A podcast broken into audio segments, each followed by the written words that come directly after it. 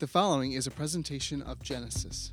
Genesis is a place where you are invited to begin, belong, and believe. To find out more, visit us on the web at genesisthejourney.com.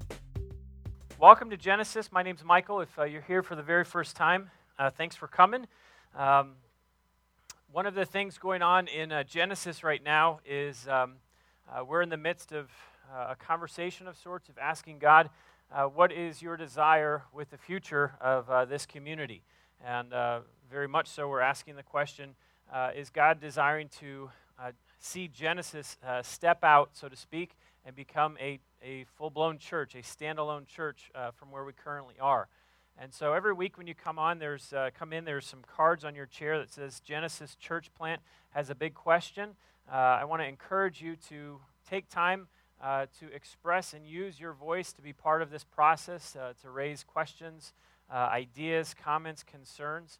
Uh, there is a team of people, uh, myself and eight others, uh, who are getting together monthly to think through these things and do some talking, some planning, and, and such.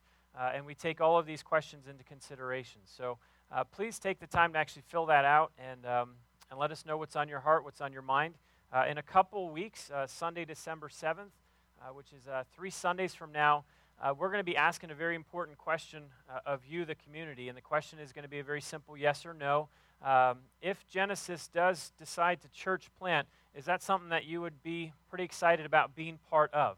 Uh, this is not decision day that if you say yes, you're locked into forever until you die, uh, being part of Genesis as a church. But we need to get a sense or a feel um, of where you guys are at with this. Is this uh, just a handful of us who are dreaming about this and uh, praying about this, or is this really kind of on the hearts of uh, our entire community? So, a few weeks from now, a very simple yes or no question, uh, something along the lines of a little piece of paper will be given to you.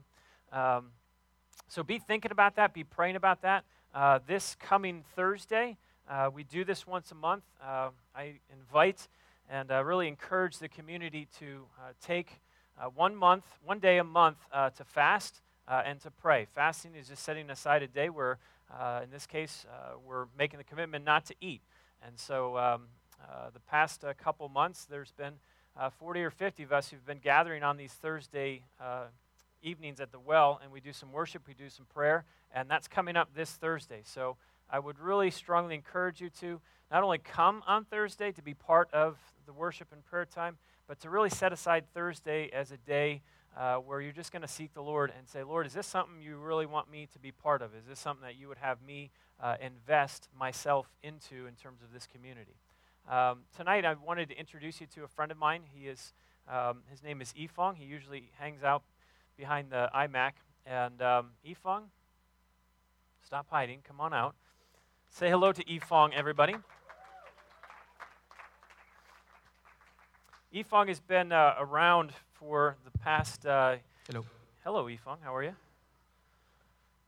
Are you good? Yeah. You sure? It's on. All right. I mean, it's on. Yes. I uh, wanted to introduce uh, Yifong to you for, for a few different reasons, but um, uh, Yifong, just give us a quick um, uh, spiritual journey. What's okay. your spiritual journey been like, and uh, and how you came to know God? Well, I was um, born in Taiwan, and um, that culture was more uh, pagan and uh, Buddhistic culture. So when I grew up, um, that's what everybody believed in. Um, but I didn't believe it because I viewed it more as superstition. Everybody's very superstitious about superstitious about very uh, variety of things. When I came to join my parents in the United States, they were already Christians. Um, they said that um, they, they told me about the Christian faith, but they did not for, they did not force it down my throat.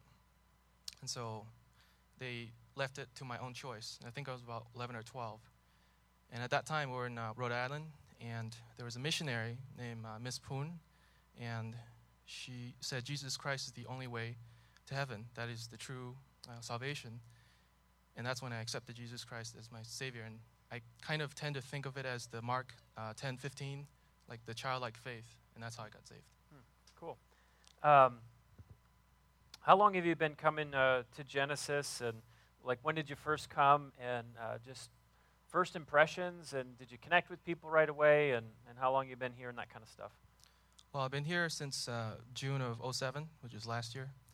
And uh, I heard about it through my uh, campus ministry, uh, campus crusade, rather, friends on my campus at UMass Boston. And um, they just said, hey, you know, Genesis is this great, vibrant, youthful community. I was like, that's great. And um, I came and visited. And, you know, I saw Michael there and I saw a bunch of people. And it was a very friendly, uh, very inviting environment to be a part of. It was uh, f- we were actually doing a series uh, called iDate at the time, and uh, I remember how many people were around for iDate. Sweet, we should do iDate part two. Uh, maybe more would get engaged. Hey, how about that? Um, Maybe And- I marriage. iMarriage. Hey, hey, on to something. I have no girlfriend, so Start doesn't working on the design for that. That's good stuff. Um, what are we talking about again? Oh, well, I marriage, Yes. the next question. Um, um, one of the reasons I was um, uh, excited uh, for you to meet Yifong is uh, probably about a month or two ago. Uh, I remember when Yifong uh, came to me and, and said, You know, I wanted to encourage you, Michael, that uh, ever since uh, I made a decision to declare uh, that Genesis uh, is my home, this is my community, uh, I saw a very marked difference in my walk with God. And so I wanted you to hear that aspect of your story and just how did you come to make the decision that Genesis was your home community? And then just what are some of the things that you've seen along the way, so to speak, in terms of how you've grown relationally with people here, but also just relationally with God? Um, before I came to Genesis, um, I was what they call a lone Christian. Like I, I didn't, I wanted to know God through myself, and I didn't. I, I saw the church as a very hypocritical sort of uh, organization or entity. I, I just felt very apprehensive about joining something that they would say things but not do it. They would maybe have a facade or mask, and I didn't feel like I want to be a part of something like that if I wanted to know God by myself. So I, I would read the word, but then like the quiet times would slip, and then I wouldn't read the word, and eventually, almost I almost gave up on church altogether. And then through just I guess logic and self-discovery and talking to my friends um, and my parents, primarily my parents, but we discovered, I discovered rather, that I had become that very person or that hypocrite that I was pointing to. I mean, I had been going to church, but I was one of those people that, oh, I don't want to talk to people. I don't want to go up to people. I don't, want, I don't want to make a difference. I feel like if I go to church, um, it's, it's almost like it, it's a consumer product or service. You go to church, come in, get your product and services, and you leave without, you know, investing anything into, into the community. And I felt like, okay, I, I those people, but then I had become that very person that I disliked. It's like this huge paradox that I was living with. And I just through logic without even praying about it, I just said, listen, um, if, if I'm to be a part of a church, I decided to, I, I didn't want to have God serve me. I wanted to serve God. I didn't want the community to serve me. I wanted to serve the community. And just, you know, without even praying, just logically, at that time, I was very sort of far away from God at that point, but I made a conscious decision to not be that person, not be that hypocrite, despite what others think, it doesn't matter. I'm going to make a choice, a conscious decision to say, walk up to people, talk to people. Uh, I want to serve the community uh, because I, I, like to, but also because I want to get to know the Lord better and grow as a part of the body of Christ. Mm. So when I made that decision and I came here, I like went up to everybody and talked to everybody. It doesn't matter who, who it is or it doesn't matter, you know, where they're coming from. I wanted to connect into the community that way. And um, because of that, I felt like my faith was growing because of that. Um, so for the first probably two or three months, I was just hanging out with people, not just on Sunday, but you know afterwards and maybe different activities like apples to apples. I remember that. So there was that was a long while ago. I don't know if we're still doing it, but just sort of different events outside of the church. I got to know Genesis as a community, and as I was doing that, I, I felt like this is what the church should be as you're growing in the church. So the first thing I would recommend is to uh, connect with different people, build relationships, invest in the community. Number two is uh, eventually I had um, committed the tithe or offering to the church. Um, the church does need have a financial need and burden, like all, all the churches, not just us, but specifically if you're going to come here and make this your home church, you should give your offerings. Like every, I do it every month, and you, you know, so on. And then the third thing is probably to connect to a life group. Uh, for the first couple months, I didn't really connect to a life group yet, but eventually I saw that, that we were pushing that back then. I felt like that's another venue for me to grow every week with um, fellow believers, to get to know Christ on a very personal level, to ask tough questions, and to get to know the Word. And then, and then that's what I did. I joined Life Group about last September sometime. And that was another uh, sort of way to get to know God much better that way.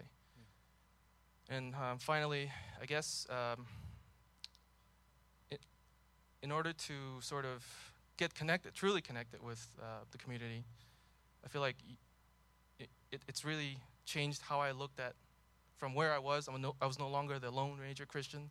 I was in a community, and I felt like I was making a difference in the community. I felt like the community was caring about me, and I was caring about the community. And that is how I sort of made the decision to make uh, Genesis my home church. Cool. Thanks, Yifong.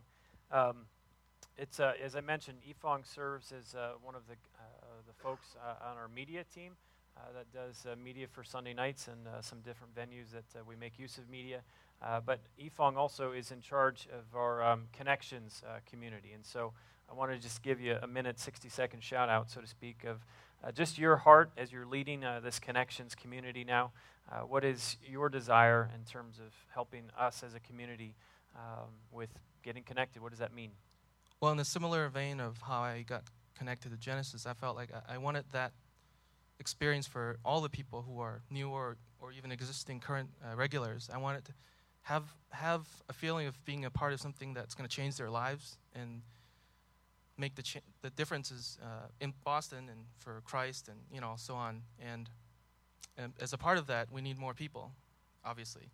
And uh, uh, there, there's, there's going to be some of you where we're going to come to ask, ask you uh, to be a part of the team eventually, sooner or later. And um, I just pray to God that you have in your heart to serve the community and to help and grow, not just yourselves, but um, all the, the church members within Genesis community, hmm. That we would be sort of running the race together and helping one another to grow. Excellent. Yifong, thank you very much. Appreciate you coming up.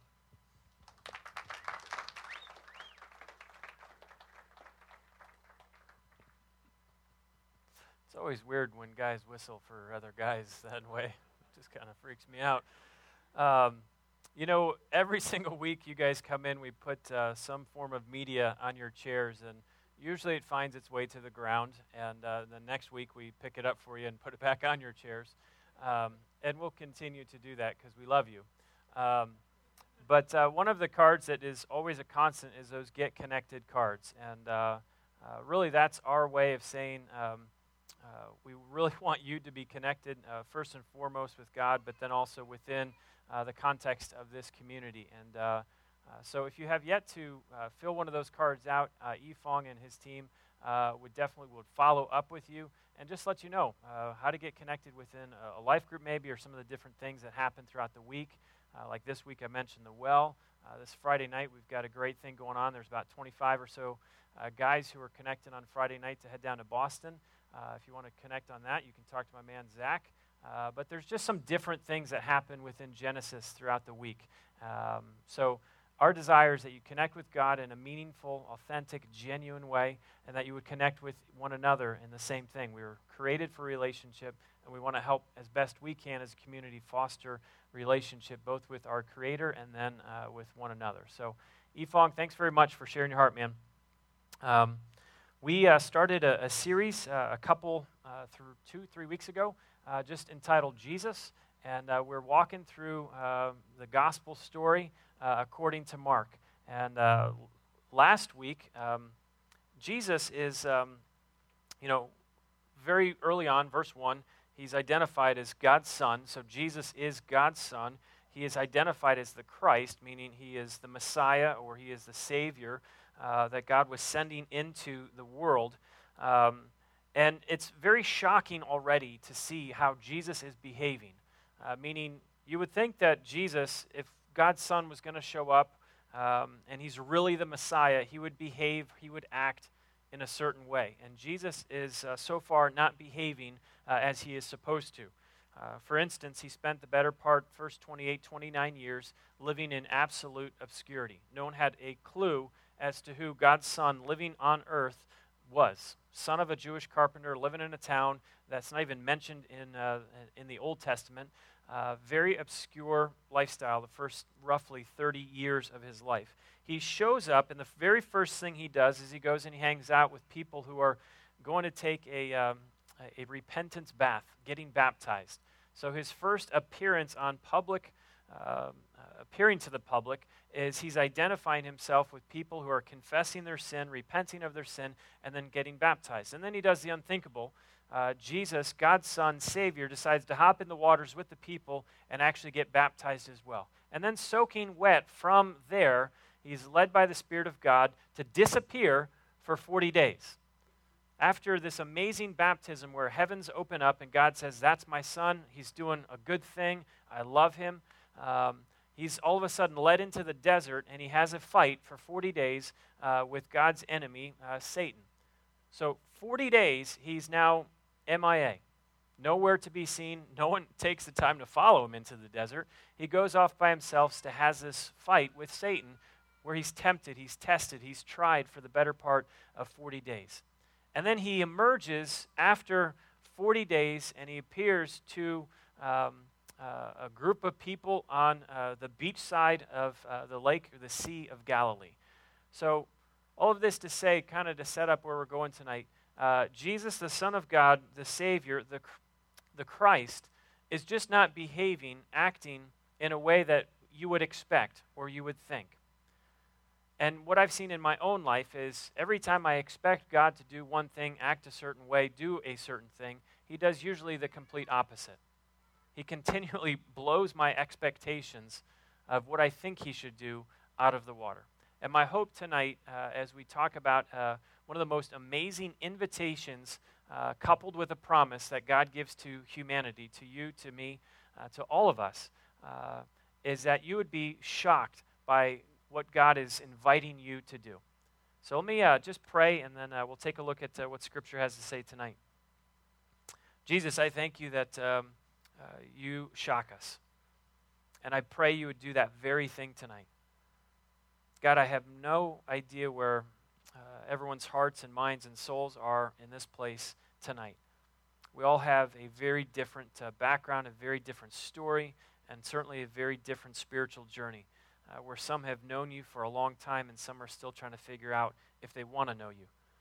So, Lord Jesus, I pray that tonight you would literally shock us with this incredible invitation and this incredible promise that you give to each of us. And Father, I pray in advance that there would be people here tonight who would do the unthinkable and respond to that invitation. I pray that in Jesus' name. Amen.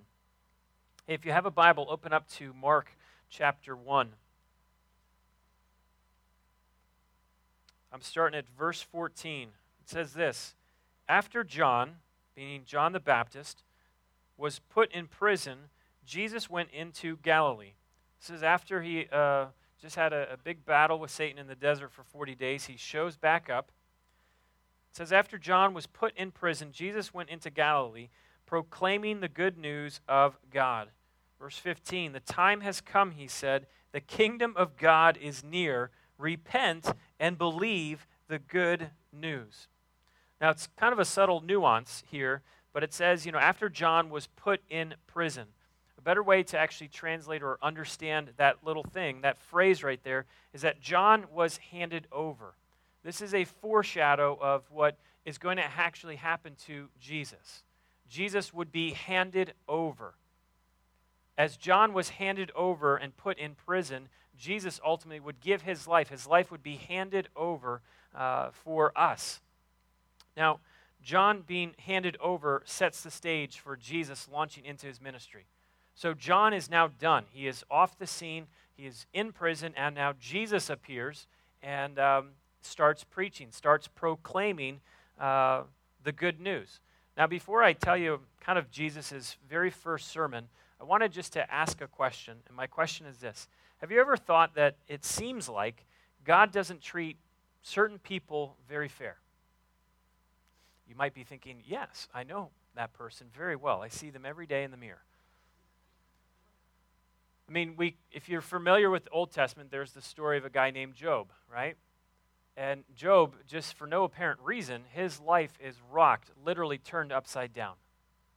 And you may actually feel like that right now. You're like, God just is not treating me very fair. You always, your life always seems to be kind of on the wrong end of a very short stick. Now, when I read just that simple verse, after John was put in prison, I honestly think to myself, really? Really? He goes to prison? He doesn't get like a parade? After doing everything he did to prepare the way for Jesus to come, this is how he's treated? I mean, after he dressed all weird and ate weird food, preached a very difficult message telling people just to stop sinning and repent and turn to God, after all of that, after being faithful, after being obedient, after being passionate, this is what happens to John. This is how John is treated. He, his deal, he, the, we're going to cover the story of John when we hit Mark chapter 6, because he doesn't just end up in prison. Some little girl asks for the head of John the Baptist, and the king's like, well, okay, sure, here it is. This is how this great man of God, his story ends. For some reason, that frustrates me a little bit. How could it be that this guy, John, if anyone's being faithful, John is, but yet John ends up in prison? How is it that the forerunner for Jesus somehow just seems to totally get run over? And I'm guessing that at some points, You've probably felt like that in your life. God, I am trying as hard as I possibly can to be faithful, to do the right thing, to trust you, to follow you, and I seem to just keep getting railroad. I just seem to keep I keep getting the shaft. God, is this really the way you treat people who love you a lot? Saint uh, Teresa of Avila uh, is a famous Spanish nun, and she said this in her one of her journals. If this is the way you treat your friends, it's no wonder you have so few. I'm guessing she was probably being a little bit tongue in cheek, but I'm also guessing there was some raw emotion there as she penned those words nearly 500 years ago. God, if this is the way you treat your friends, it's no wonder that you have so few. So, is this how following God works? You follow as hard as you can, and then you just end up in prison. Well, let me answer the question by just saying this, and you won't like it very much, but there was no better place that John could have been than have been in prison. That was absolutely the best place for him to be, and I say that with absolute conviction and confidence because that's exactly where God wanted him to be. No matter what your geography is, no matter what your circumstance or location is, it's exactly where God wants you to be. So, whether you are absolutely in the desert or a mountaintop high or in the midst of a parade or in a, in a prison, that is absolutely the best place that you can be. The deal with following God is not a matter of location, it's ultimately a matter of trust. Will I trust God and will I trust Him enough to say, He's good? If I'm in prison, that doesn't change the goodness of God. If I'm in the desert, it doesn't change the goodness of God. I just want you to catch that. Your geography, circumstance, location, that's the best place you can be. Even if it's hard, difficult, painful. I can only imagine John in prison. But that was absolutely the best place that John could have been. I found in my own journey with God is that it's getting easier and easier to trust Him as I go.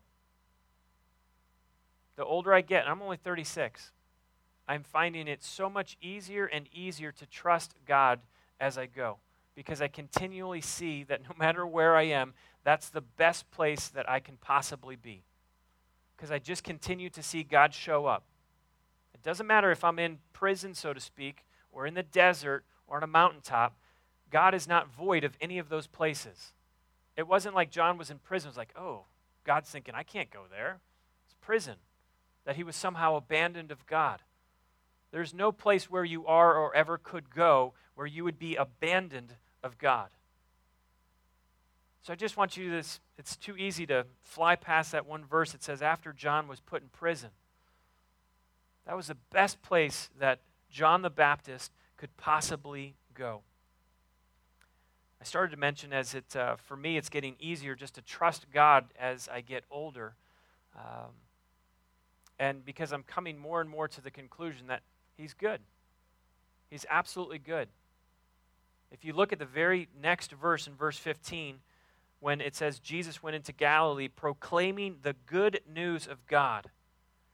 Proclaiming the good news of God. Jesus preached, his very first message that Jesus preaches is the goodness of God, otherwise known as the gospel.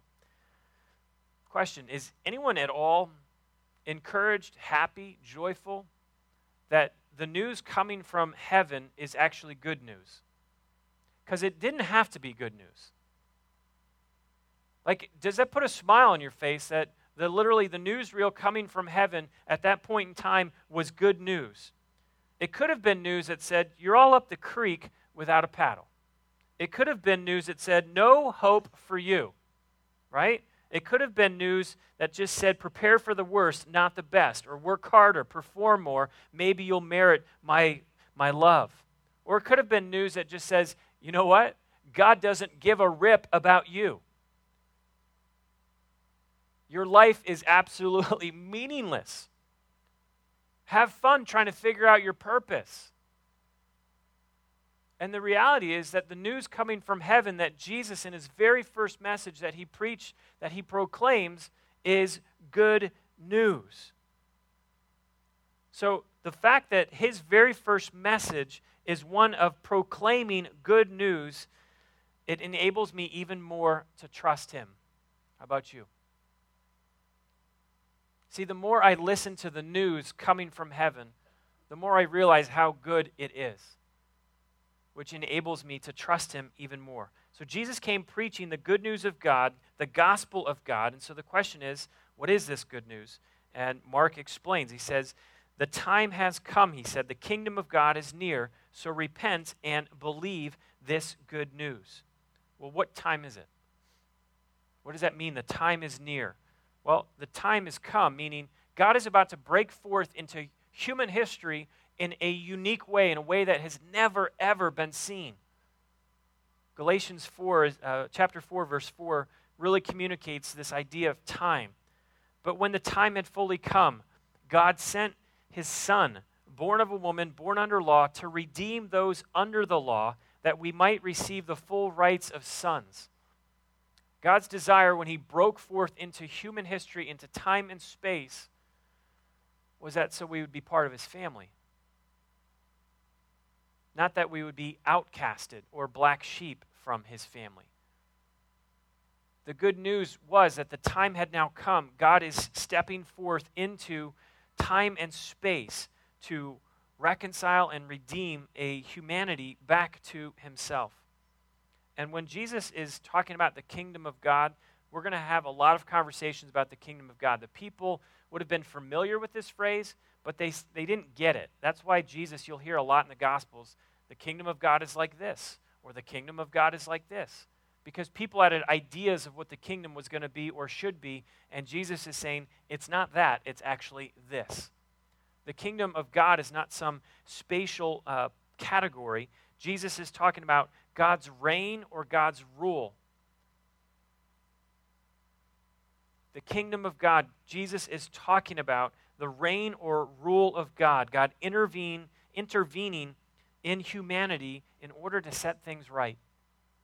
It's such an incredible picture that God is breaking forth into human history in the person of Jesus.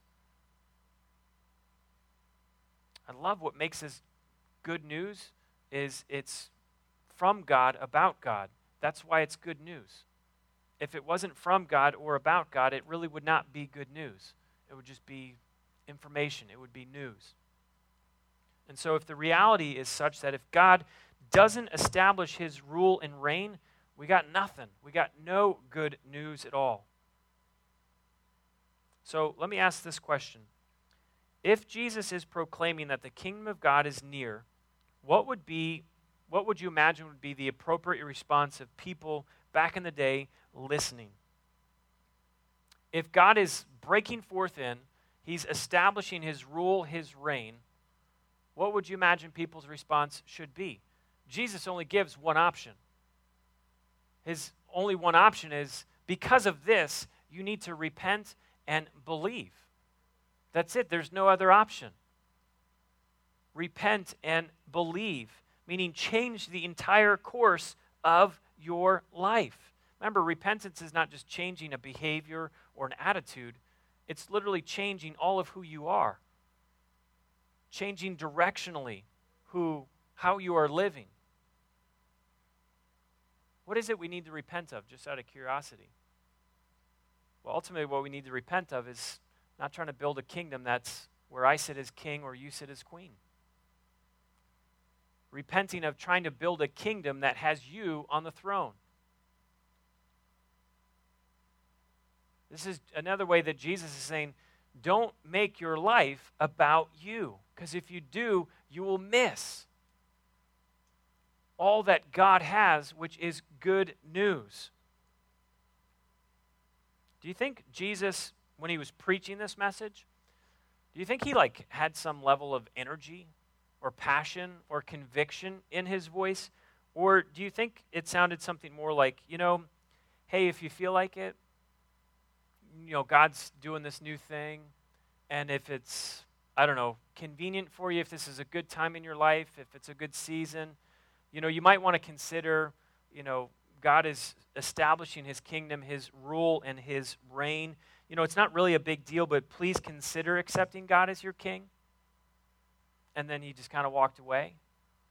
Or do you think he actually had some passion in his voice and saying, God is ruling, establishing his rule both now and forevermore? orient your entire life around the true and the right king, which is not you or me. This is why Jesus just said, Repent and believe. This is happening now in front of you. The one who is proclaiming this message is ushering in God doing something unique in human history. If you were there on site, how would you have responded to this message? Do you think you would have waited or just kind of wavered or, I don't know, maybe questioned or doubted? Or would you have been one to say, if this is true, totally count me in? If you were there listening to Jesus preach this message, what would your response been? Well, what would your response be tonight? If the message that Jesus preached was, man, the kingdom of God is near, Repent. Don't be a king in your own kingdom or a queen in your own kingdom. Repent from that and turn to God and believe that Jesus is the one who is ushering in this new way of living. What would your response be tonight? Would you say, well, I don't know, I need to think about that for a little bit. I need to kind of ponder what that would mean. Or is there anyone who would say, wow, if this is true, count me in? But you just might have the question of, well, how do I actually, how do I get counted in, so to speak?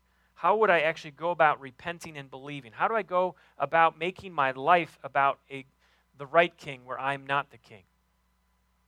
And I love that Mark paints this very next story that takes place on the beachside because it helps us answer the question of how do I not make my life about me, but I make it about God.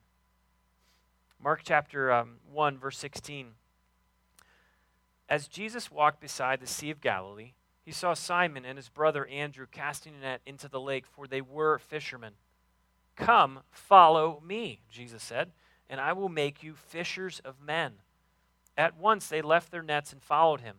And when he had gone a little farther, he saw James, son of Zebedee, and his brother John in a boat, preparing their nets. Without delay, he called them, and they left their father Zebedee in the boat with the hired men, and they followed him. I've read this story so many times, uh, and each time I read it, I honestly say to myself, really? I mean, did that really happen? I don't question like the authenticity of the story. I believe that it happened. But it is so hard for me to imagine that I would ever do something like that. How about you? If you were on the beach and Jesus comes up to you and doesn't really tell you much, he just says, Come follow me. I'll make you a fisher of men. I mean, I think to myself, would I really drop everything and just start following this guy I don't even really know? I mean, would you? So I believe that it happened, but it's so unbelievable because I can't even imagine my response would be anything close to that. And I think, honestly, it's probably hard for us to grasp as well. Well, because we live in a culture that's obsessed with leadership, not followership. Everyone wants to be a leader, no one wants to be a follower. How many books in Barnes and Noble are on you becoming a better leader, developing the leader within you, understanding your leadership capabilities, maximizing your leadership capabilities? Have you ever seen a book on how to become a better follower? I mean, our culture is obsessed with being a leader. I mean, I see even in my, my kids, they play the game, follow the leader. They put on the Peter Pan song, following the leader, the lead, right? No one wants to follow. They fight with each other over who gets to be the leader. Everyone wants to lead, but no one wants to follow. Why? Well, because if you become a follower, well, it's not as glamorous. You might be mistreated, you might be marginalized, or trivialized, or manipulated, or taken advantage of. That's why people don't want to follow. It's less, right? Let me communicate it like this You were created to follow. I was created, humanity was created to follow. The very fact that of Imago Dei, that we were created in the image of God, the very fact that we are created in someone else's image means that we are created to follow. We cannot reflect the one whose image whose image we bear unless we know that one, unless we know God. And the only way we can know God is to follow him. When Adam and Eve rebelled back in the garden, they didn't stop becoming a follower. They just started following a very misguided, misdirected pattern. They did not, when they said, God, we're going to go off and do our own thing and we're going to become leaders now, they didn't become leaders. They just decided to follow their own evil ways. We were all created to follow. All of us are following right now, someone or something. But yet we live in a time where everyone is just obsessed with being a leader. How about this question? If being independent, self directed, or in control is really all that it's kind of cracked up to be, wouldn't you think there would be so much more joy and happiness in our culture? Like, if it was really all that it was kind of sold to be, where we're always just in control, living these autonomous lives, no one's going to manipulate me. I mean, wouldn't there be wouldn't our culture just be one nonstop party? I mean, not just from uh, a superficial happiness, but like true joy. Why is it that most of our culture are riddled with things like anxiety and fear or even depression? We were all created uh, to follow. Really, the issue is not that we have um, an issue of following per se. I know we probably all get that. Really, the big issue is we don't want to follow Jesus. Because I think you, you couldn't really argue with me that we're, we're all following someone or something. We're all followers. I think we'd all agree on that. Really, the question is do we want to follow Jesus? Is that who you want to follow? Is that who you want to go after? These four guys on the beach that day, wow, when they were approached by Jesus with the invitation to follow, they said, okay. they said, okay. There wasn't any questions, at least recorded that we have. There's no conversations. They just said, okay. Now, they didn't have, as far as we know, any prior relationship with Jesus. There was no interview. There was no like reference checks. There was no demonstration that these guys were going to be like very super faithful or very fruitful. But Jesus got, like, check out the enormity of what just happened here on the beach. When Jesus comes to these guys on the beach and calls them to be his closest companions, these are the guys he's going to spend the rest of his life with. These are going to be the guys who will be the champions for the church, who will be the champions for faith. Now, there were other people on the beach that day, by the way.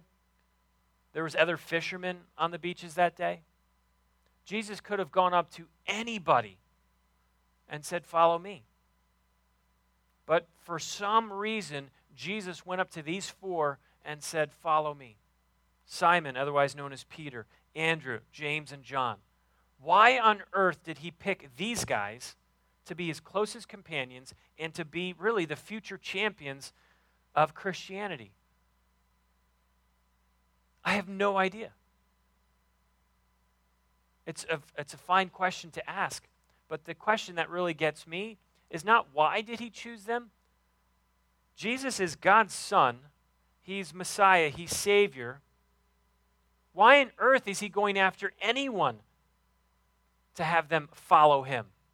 Shouldn't there be like a list of people who want to come like, wow, I would totally love to follow you? and there would be like resumes sitting at his table. Why is it that Jesus comes up to these people and says, You follow me? This is God's Son, Savior, Messiah. Why isn't there anyone on the beach that day clamoring to say, I'll go, I'll go, sign me up, and give him a list of A to Z of reasons why Jesus should pick them to be on his team? I love that Jesus doesn't wait around for people to come to him, he never does. This is a pattern that's continued over 2,000 years. He refuses to wait for people to come to him. Rather, he is going to be a leader who will create a community of followers. These are a few things I just want to highlight about what happened on the beach that day. Jesus, he invites them to follow, meaning they did not have to say yes. He did not force them. He invited them, he gave them a promise, and then that's it. They didn't have to say yes. Jesus always invites. Jesus is always inviting you and I to follow. He will not force, but he will invite. Secondly, he invites them to follow him. Not a program, not like a set of rules or regulations or some law or some system. He says, Follow me. He makes it extremely personal. Jesus makes it personal. It's not some abstract or difficult invitation to grasp. He invites these guys to follow him.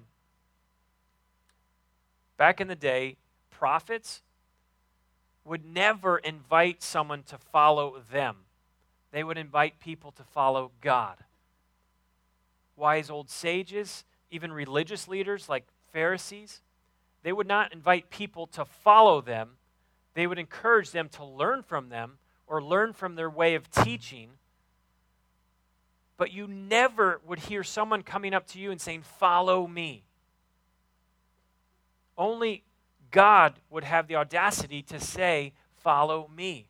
And this is such a picture of Jesus knows exactly who it is because to follow him is to follow God.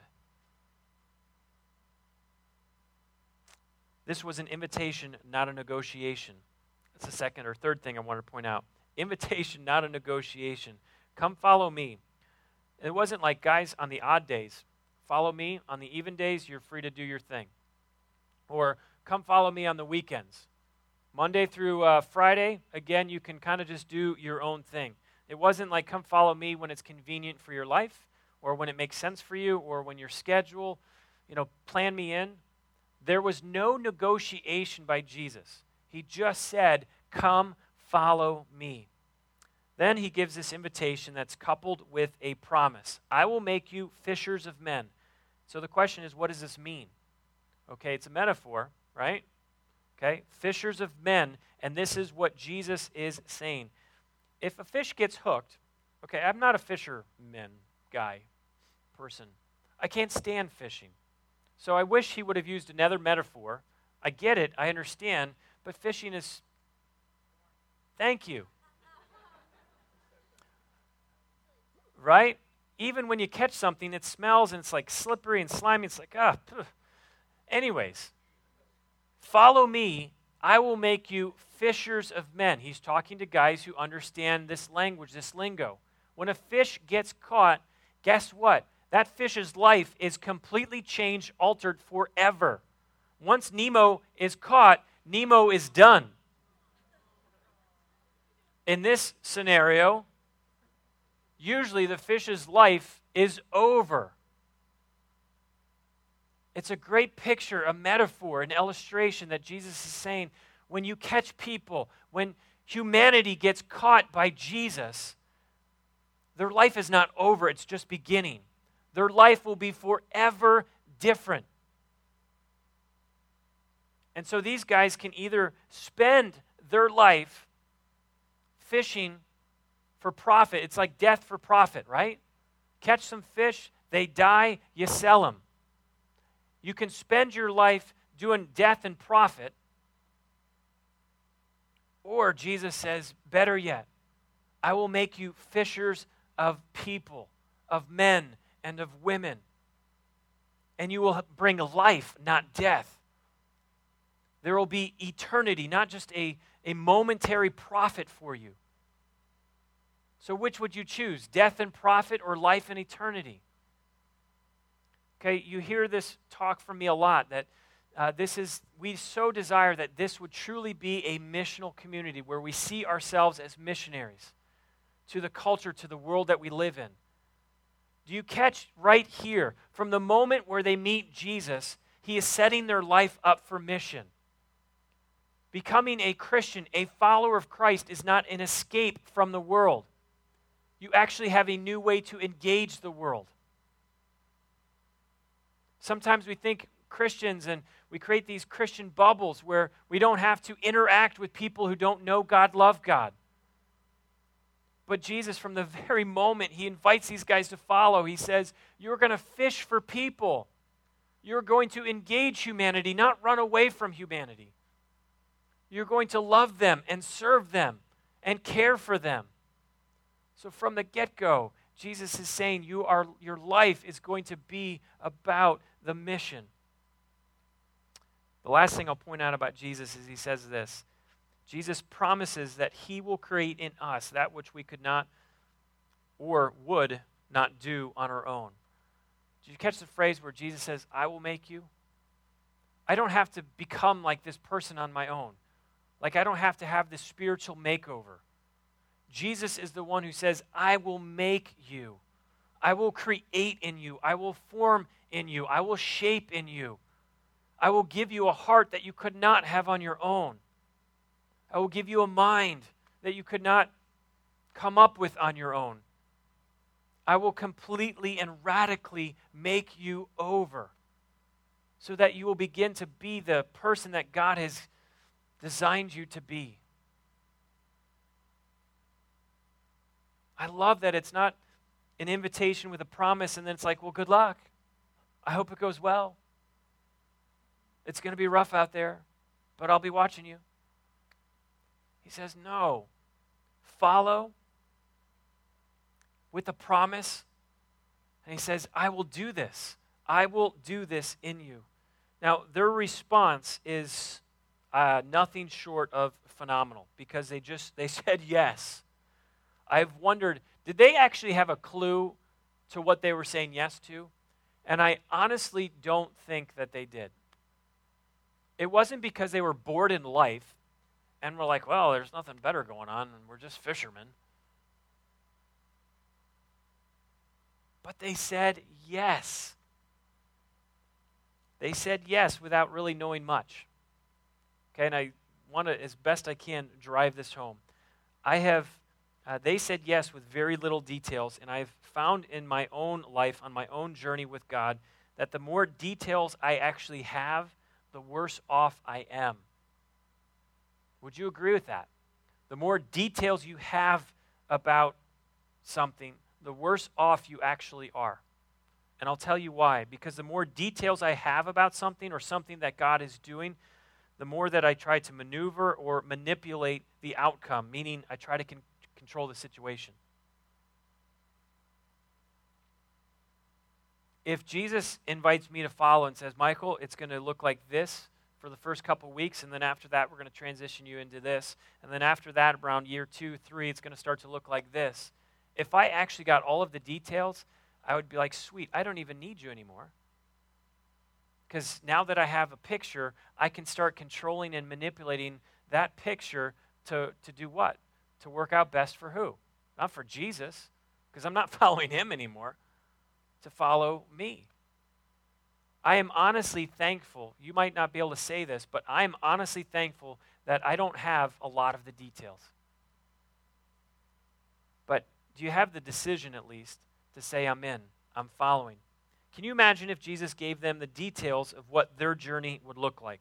Imagine if the invitation that Jesus said sounded like this Hey guys, follow me. Your life will never be the same. It will be difficult, filled with a lot of rejection. People will mock you, even hate you. You'll fall innumerable times along the way. Satan was going to try and take you down, and the Romans and Jews come, will come after your life and kill you when they're done with me. That's kind of a snapshot, actually, of what their journey looked like. Anyone's going to sign up for that? If Jesus approached them and said, Hey, this is the details, you wanted them, do you think they'd be like, Oh my gosh, no? Of course I'm not going to follow you. How about this? What about the flip side? What if Jesus said, uh, Hey, follow me? 2,000 years from now, people will still be talking about you and your great faith and this, this one day, this moment in time on the beach. People will celebrate you.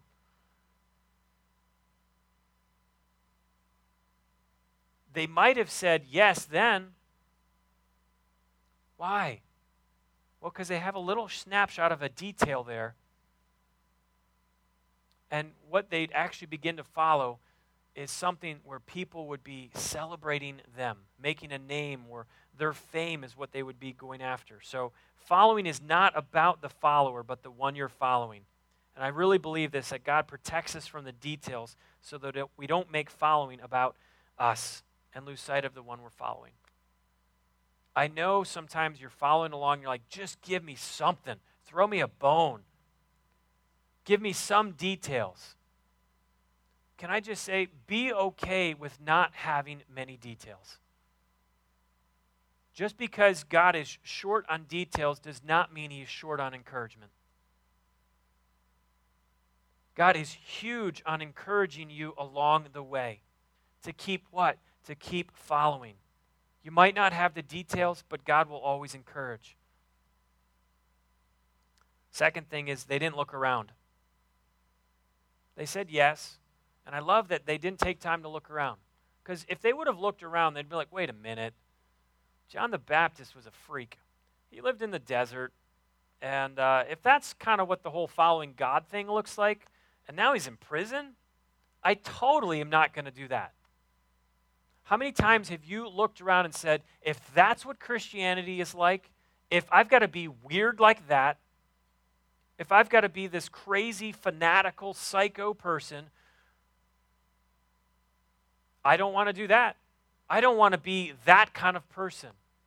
I love when they were invited to follow, they didn't look around at anyone else but the one that had invited them to follow. There was something so beautiful, so attractive about the one speaking to them that they said, How could I not? How could I not? They did this without delay. Notice that they didn't pray about it.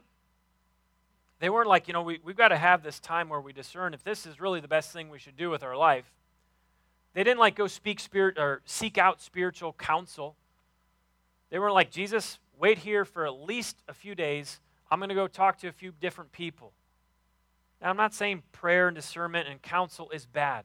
I'm just pointing out that there are moments in time that are decisive moments where God speaks in such a way, like this day on the beach, that they said yes. They dropped their nets, and I remember uh, one of uh, my uh, professors uh, president, actually, of the seminary I went to. I heard him say this one time. He said they dropped their nets and they became a netless follower of Jesus. The text, Mark actually says they dropped their nets, Simon and Andrew, or Peter and Andrew. And then of James and John, they left their father and their companions. Can you imagine if they would have followed Jesus, still dragging their nets behind him? Well, they probably would not have gotten very far. And I would venture to say many of us probably don't get very far because we're still dragging our nets behind us. I remember I was sitting in chapel when he asked this question. He said, Look at your hands. How many of you have rope burn on your hands? Because you are clinging on to your nets so tightly you refuse to let them go. These guys, when they said yes, they dropped their nets, the very thing that they were clinging to. And by the way, symbolically speaking, their nets, this was their security, this was their identity, this was their future. They let go of the things, those three things in particular. Why?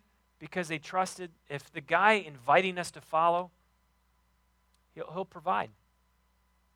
He has to provide because he's the one who's invited us to follow. I would put this question before you because it was put before me years and years ago. Michael, what are your nets that you're clinging onto? Would you please let them go? You, as a follower, you, you cannot drag things behind you. You will never find true freedom in your spiritual journey, in your walk with God, in your relationship with God, if you're still tugging things behind you.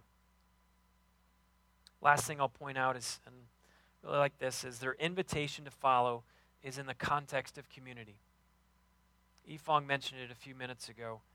He said, You know, I was doing the Lone Ranger thing. The invitation to follow Jesus came with Peter and his brother Andrew. And then it came in the context of James and John. A few weeks later, uh, you'll eat, you'll eat, you won't eat anybody. You'll meet eight different guys who also decided to follow Jesus. Followers of Jesus do so in the context of a community of followers. There is no room, there is no place to do it on your own. Because if you do, you won't get very far. You won't have someone love you enough to say, Would you put down that net? Because it stinks, it's rotting, and it smells. The invitation to follow came in the context of community. What would you do? Jesus comes up. He's God's Son. He's preaching a message of good news that the kingdom of God has arrived. He says, Repent and believe. And then he shows us what does that actually mean? And Mark gives us this amazing story on the beach where Jesus just came and said, Come and follow. I will make you a fisher of people. What would you do? What would you do tonight? The invitation that was given 2,000 years is still the invitation that's here tonight. And if Jesus was bold enough to ask, I want to be bold enough to ask, if you have not made the decision to follow Jesus, make the decision to follow Jesus tonight. The reality is you're following someone or something already. But there is no one who is more worthy of us following than the Son of God, than the one who is the Messiah. If you've not made that decision, repent of making your world about you and believe that Jesus is the one who is ushering in the kingdom of God. And maybe you have made a decision to follow, but man, you are walking around with net after net after net. I could give you a long list of what the nets could be, but I have a feeling you probably know what your nets are. And if you looked at your own hands, they might have some rope burn on them. Would you put those down and just start following the one who has called you, has invited you to follow. Just take a moment. Uh, we're going to celebrate communion and finish with some worship. But just do your own heart check. Where are you actually as a follower? As a follower. As you sit just in, in, in quiet and silence, hopefully in peace of heart, make a decision to say, Jesus, I'm in. Count me as one of your followers. And if you've already done that, but you see some nets that are really hindering the joy of a journey with God, put the nets down. Just put them down, literally lay them down on the ground and say, Jesus, I'm done with these nets. I'm totally in and totally following. Genesis is a ministry of Hope Christian Church.